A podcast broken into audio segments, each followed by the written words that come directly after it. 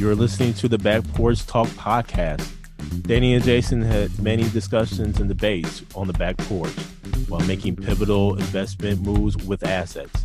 That's right, with trading cards. They welcome you to the back porch and right into those discussions about current sports news with a fresh and unique twist. So come on and join us.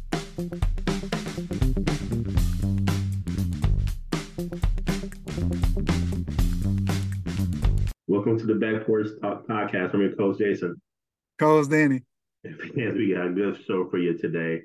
Uh, first, uh, NBA trade deadline. What did the Bucks do? A little bit Formula One talk, and we have an interesting trading card scenario. But first, Danny, into the trade deadline for the NBA, where actually the Milwaukee Bucks they did make a move. Uh, not necessarily the big move that we were seeking, but a move nonetheless, uh, and where they have uh, acquired Pat Beverley from the Philadelphia 76ers for Cameron Payne and a second round pick in 2027. Danny, this pick is not, again, the one that we wanted, uh, but it could be one that we somewhat needed. Uh, we needed an, uh, a pesky defender on the perimeter. Uh, I think we got that in Pat Bev. Uh, hopefully, his 35 year old legs can hold up. Uh, his 6'2 frame is slight, but nonetheless, I think uh, anytime you can get a all pro defender over the course of his career, um, that doesn't necessarily go away from you. Interesting move by the Bucks. Uh, I think this is definitely a Doc Rivers move. Uh, obviously, Pat Bev has played with Doc in LA and in Philly. Uh, I think it has improved us a little bit, not much, um, but we'll see. What say you about this trade, Danny? Yeah, Jay, that was what I texted as well. I was like, this one had Doc Rivers' hands and input written all over this trade. Yeah, you just didn't know what they're going to do because with all the shakeup with Doc coming in and what uh, the plan was, and it sounded like they were trying to do some moves. There are a lot of rumors around Bobby Portis, mm-hmm. and I thought that would have been a mistake, honestly, just because um, his toughness and his all around game. Because if something goes down, something happens to Giannis, Bobby Portis is not Giannis, but he can at least fill in and you know be a suitable backup mm-hmm. uh, to hold them over in case something like that happens. So I'm glad they didn't move Bobby. Pat Bev is someone who can, he's a veteran leader, very vocal. I'm not sure how that'll play in this locker room. Pat Bev's a veteran. He, you know, he knows how to win. And we'll see what it can do for the Bucks. He's not an offensive threat at all. So that could open some things up on the offensive end where they don't have to share the ball that way. But he's more of a bench player at this point, I would say, than anything on this team. See, it may be something that they're looking to shake the locker room up a little bit and get some juice in there. So it could be something that way internally that they're trying to do to get the team going. Uh, and I read an article in where uh, Doc Rivers challenged the Bucks defensively um, and really challenged Brook Lopez, uh, who's been out for the past few games here for personal reasons, but um, it challenged them in terms of talking more on the court. Mm-hmm. Uh, and I, I guess at this juncture with the Bucks, y'all didn't do that in your championship run. You didn't do that last year. You didn't do that earlier this year. So I guess to me, it's kind of like, in my opinion, there has to be some solid foundational defensive principles. Mm-hmm. And for the Bucks, for this article to come out and where Doc is challenging them, to me speaks volumes just to how bad they were um, from a foundation standpoint, but more importantly, man, just from a golly, man, this is basic basketball. Yes, yeah, basic communication basic communications. We did that back in the day, man. I mean, I just I, I don't get it. I don't get it. So we'll see. Um, but I will say, even though they're one and four under Doc, they have been playing better defensively. Mm-hmm. Um, their their scoring defense is is better, and I can see them improving. Um, but I don't know if it's going to be enough time for them to really pull this together. And the reason why I say that, Danny, because also in today, in today's NBA deadline, I mean, you have the likes of the New York Knicks making big trade uh, here for Bojan Bogdanovic out of uh, Detroit. Uh, and so right now the Knicks actually get Bojan Bogdanovic as well as Alec Burks uh, in exchange for Quentin Grimes, uh, Malachi Flynn, and, and Evan um, Fournier. And Ryan, I can't pronounce his last name, um, but and two future second round picks. And they're going to Detroit. And so the Knicks have gotten even better offensively. And they already have a defensive presence. And so now you have Bojan, who's a three point threat. He can I mean, knock it down from anywhere. And it's just going to be really interesting to see how the rest of the season the Knicks really kind of pull this together. But I'm liking what the Knicks did here, man. They are going to be a hard out mm-hmm. in the playoffs. What say you, Danny, about what the Knicks did here? It's depth, Jason. It's quality depth they added. Mm-hmm. Uh, you get a score, two scores actually. You think of mm-hmm. Burks as well, because he can shoot it um, pretty well. But it's it's just depth, and I'm curious how Thibodeau runs this uh, rotation. Mm-hmm. But if you if you notice, the Knicks have been doing these quiet, doing these trades and improving the roster over mm-hmm. the season. Mm-hmm. Under everyone's no, under everyone's nose, it's one of those things where when they get to the playoffs, they have multiple players that can do it. Mm-hmm. So if someone's off, like Brunson's off or uh, OG's off or whatever the case may be, they have a number of play. DiVincenzo's been playing out of his mind right now. Mm-hmm. mm-hmm. They have a number of players that can step up and have experience uh, in the playoffs. Not a lot, but they have, you know, they've been there. So they're going to be one of those teams. We'll have to watch them and see how they mesh after this trade and how Thibodeau runs the rotation and how he plays the bench. But that's great. That's a great uh, piece to add to the team that can start or come off the bench for him. And they need that quality depth because, as we all know, uh, Thibs can really run players to the ground, especially in the uh, regular season, man. And the the playoffs, they just be no good. So this is a great pickup for the Knicks. And I'm going to say this, Danny, I can see even in the off season, the Knicks are very are a very attractive team. And whoever's a big free agent, they're going to actually start looking at the Knicks to really, you know, potentially come on board. Mm-hmm. So we'll see, man. But I'm impressed with what the Knicks did, and I'm also impressed with what the 76ers have done here. The 76ers actually get gets Buddy Hield, man. And this is this is another big move by the Sixers. And uh, the 76ers uh, actually are getting Buddy Hield uh, from the Indiana Pacers for Marcus Morris, Furkan Korkmaz, and three second round picks, man. And this was, I think, a trade that the Sixers needed. Uh, once they get Embiid back, uh, this is just going to be a really good fit for the 76ers uh, they're going to be a man. They're going to be a tough out as well. And I would just say the East Coast teams really put it down uh, for uh, this trade deadline.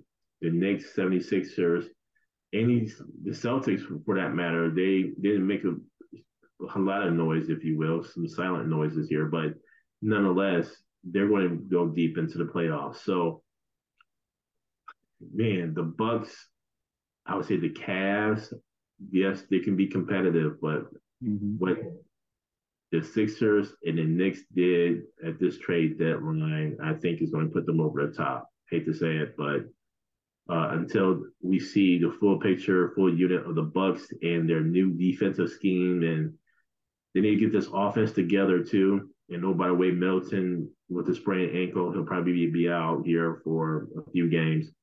Yeah, and we'll see. What say you, Danny, about what the Sixers have done? It was a great pickup. I was hoping the Lakers would get because the Lakers have always been rumored to get Buddy Hield because mm-hmm. he can play off the ball and he, he, can find a spot and he can shoot. And in this league, if you get someone like that that can knock it down, that's huge. And so now Embiid and Maxey get another piece that can play off of them. So if they're getting double teamed or whatever case, kick it out to Buddy. I was surprised Indiana actually traded him, but uh, especially for what they got in return, I thought they would have got a little bit more. But I think it's uh, a great move by Philadelphia to, you know, especially with Embiid being out, they need another scorer anyway. But when Embiid returns, that can that could be a, a pivotal move going into the playoffs. Um, one other move that was made um, by the Milwaukee Bucks was that of Robin Lopez being traded to the Sacramento Kings uh, along with cash and the Bucks didn't get anything in return. Yep. See, that speaks volumes. So, Danny, you know my position with Robin Lopez. Yes. I don't know why we got him back. It's probably because his brother Brook negotiated that into his uh, re-signing with the Bucks. But I'm glad that Robin is gone. Mm-hmm.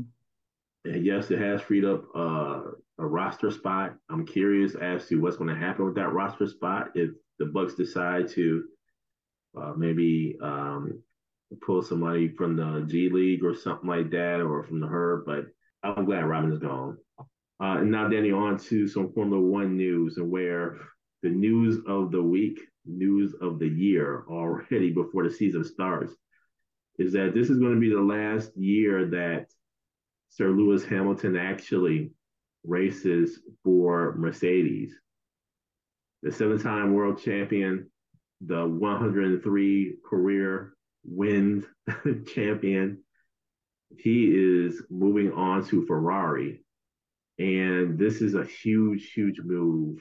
Uh, and I believe the changes that weren't made to the car uh, last year and the going back and forth uh, you saw it in the media. You saw his comments in the media about changing up the cars and things of that nature. I believe one of the lead engineers moved on to Ferrari. Uh, Sir Lewis Hamilton is going with them. Uh, I believe that the engineer um, recommended changes to the Mercedes car. Mercedes decided not to go go ahead and make those changes. So I I don't know what's going on, but nonetheless, what I do know is Sir Lewis Hamilton is going to be a Ferrari uh, race car driver. What say you, Danny, about this news? I'm glad he did it, man, because he's been toiling ever since the race. We know we talking about here uh, with Verstappen yep. and the controversy mm-hmm. and everything. But there hasn't been any. Every race, Mercedes was just getting dusted by Red Bull and Ferrari. It just made sense. I think it's a great move by him. Uh, mm-hmm. One, he he gonna get paid, he, big time uh, by Ferrari, but it's more of a thing where he gets an opportunity to actually compete.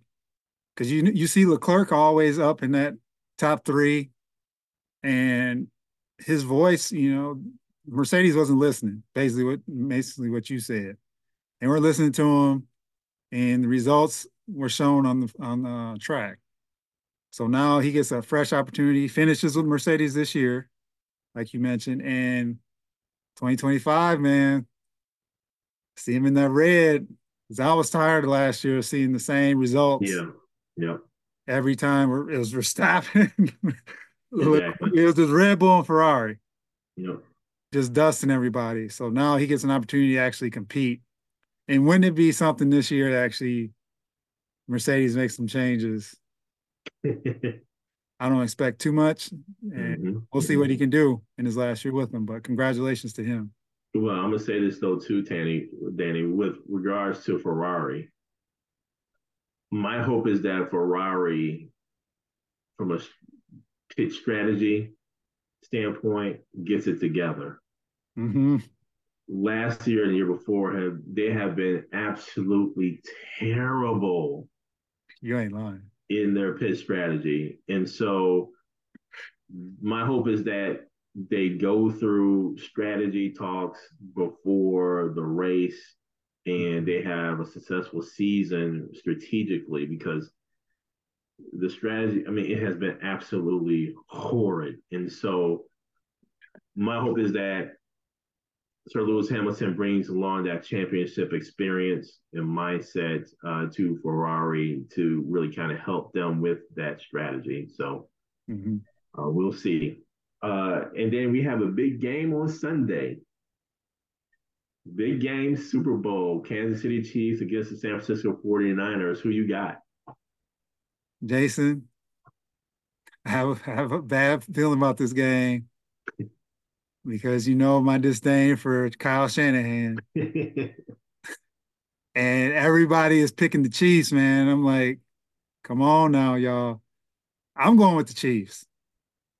It's just because I can't cheer for the 49ers in this scenario. I, like I said, I have a bad feeling about this, but I'm gonna go with the Chiefs. And I feel the Chiefs defense, if they can get to Brock Purdy and rattle him, that's gonna be the key to winning this game. If they let Brock Purdy have time and pick them apart and let you know McCaffrey do his thing, it could be a blowout. Uh, honestly. So I think defense has to step up for Kansas City in this case. Mm-hmm. And those ancillary players from Kansas City need to make some plays. So let Rashee Rice and Kelce do their thing, but need like an MVS or uh, someone like that to step up and make a play. So I'm gonna go with Chiefs, man. How about you? Can the Kansas City defense hold up? Can they get a pass rush? Keep in mind, uh, the defensive lineman Charles uh, Omenihu uh, towards ACL and the AFC Championship game, and so uh, can there be pressure put on uh, Purdy here in in this game? That's those two things are what, what I'm going to be looking for. Uh, along with that, I know you hate you're going to hate to hear this, Danny, but the 49ers got some offensive weapons. Oh, I know. That's no problem. and I just think that it's going to be hard for Kansas City, I believe, if they don't get a pass rush up front. I think it's going to be hard for Kansas City to actually cover everybody. Mm-hmm. I think Kills is going to do what he does. And this is going to be a very interesting game of the tight ends. This is a hard. This is going to be a hard one, man. Um, I was I'm actually leaning a little bit towards the 49ers on this one uh, because of those offensive weapons. But I, I'm just curious about this pass rush. Yep. Um, at the same token, man, it is hard to go against Mahomes. I've done I've done it before and got scorched. I do believe though this is going to be uh, a, a high scoring game. I think it's going to be one of those high 20 games, maybe low 30 games for on both sides. Mm-hmm. Um, and honestly, I think it's only going to be won by a field goal. I think it's going to be that close. Um, oh, this is a hard one, man. I'm leaning towards the 49ers on this one to get a little get back revenge from uh, previous Super Bowl. Man, this is going to be a good game. Mm-hmm. And it's going to be a great halftime show as well. Yeah, and now getting on to a trading card scenario. Who we got? Jason, tonight's train car scenario is Tyrese Maxey's 2020 Panini Prizm rookie card for Trae Young's 2018 Panini Prizm rookie card. A Couple quick bios. Tyrese Maxey was the 21st overall pick by the Philadelphia 76ers out of Kentucky. And Trae Young was the fifth overall pick by the Dallas Mavericks in the 2018 draft out of Oklahoma and was ultimately traded for Luka Doncic. So Tyrese Maxey, one-time All-Star, career averages 17.4 points, 2.8 rebounds, four assists a game. Trae Young averages 25.7 points, 3.6 rebounds, and 9.6 assists per game in his career. Jason, who do you want in your portfolio? Danny, this is an interesting one, man. Um, Trae Young doesn't play any defense. I mean, he was highly touted coming into NBA for his offense, for a three point, be similar to Steph Curry, but at least Steph Curry tries on defense. Trae Young did get to the uh, conference finals against Milwaukee Bucks. The Bucks went ahead and did what they had to do. Can't forget Trae Young actually uh, going up against the Knicks in that playoff run and doing what he did. Maxey, man, is a, just a nice player, man. He plays both sides of the ball, speedy guy. And I think, honestly, the Sixers are going to make a, a significant run here uh, this particular season. They're going to have to because I don't think Embiid's body is going to be able to hold up in the next couple of seasons. Mm-hmm. I'm taking uh, Maxey, Danny. I'm taking Tyrese Maxey on this one uh, because I, I, like the effort on both sides. He's young and he wants it. He's hungry, and he didn't uh, push out two coaches like Trae Young. And if you get traded for a player, Danny, this is my last comment. If you get traded for a player in the draft, and that said player comes into your house and puts up what 70, 70 on you, yeah, I can't, I can't, I can't take that card, man. I can't take that card. Who you got? Maxey is an up and coming player. He's really breaking out this year. I think with James Harden last year, kind of held him back a little bit, but now he's able to kind of open his game up and take over. And now Embiid being out, he actually is being leaned upon a lot. And I look at him and he's not, he's still not known yet he's you know he's we know him because we you know we follow hoop, but he's not like a nationally known player. And then you look at Trae Young, who's had flashes. He's had great moments, bad moments. Like you said, he does not play defense. And I think part of the problem with Atlanta is I think Trae Young needs a new environment. I think he needs to be traded, and, and Atlanta needs to start over. Uh, it's tough because that, the boy can shoot, and he averages almost a double double a game with points and assists. I think from a player perspective, I think hands down, I think Maxey, the way Maxey's playing right now, I would take Maxey as the player. But from a card perspective, I'm still going to hang on to Trae Young's card. I got to ask you this, though, Danny. I got to yeah. ask you this. Mm-hmm. Who do you think is going to win a championship first? Oh, I, I would say Maxey over Trae Young, unless Trae Young gets moved to an environment where he's not the focal point and he can kind of play off somebody.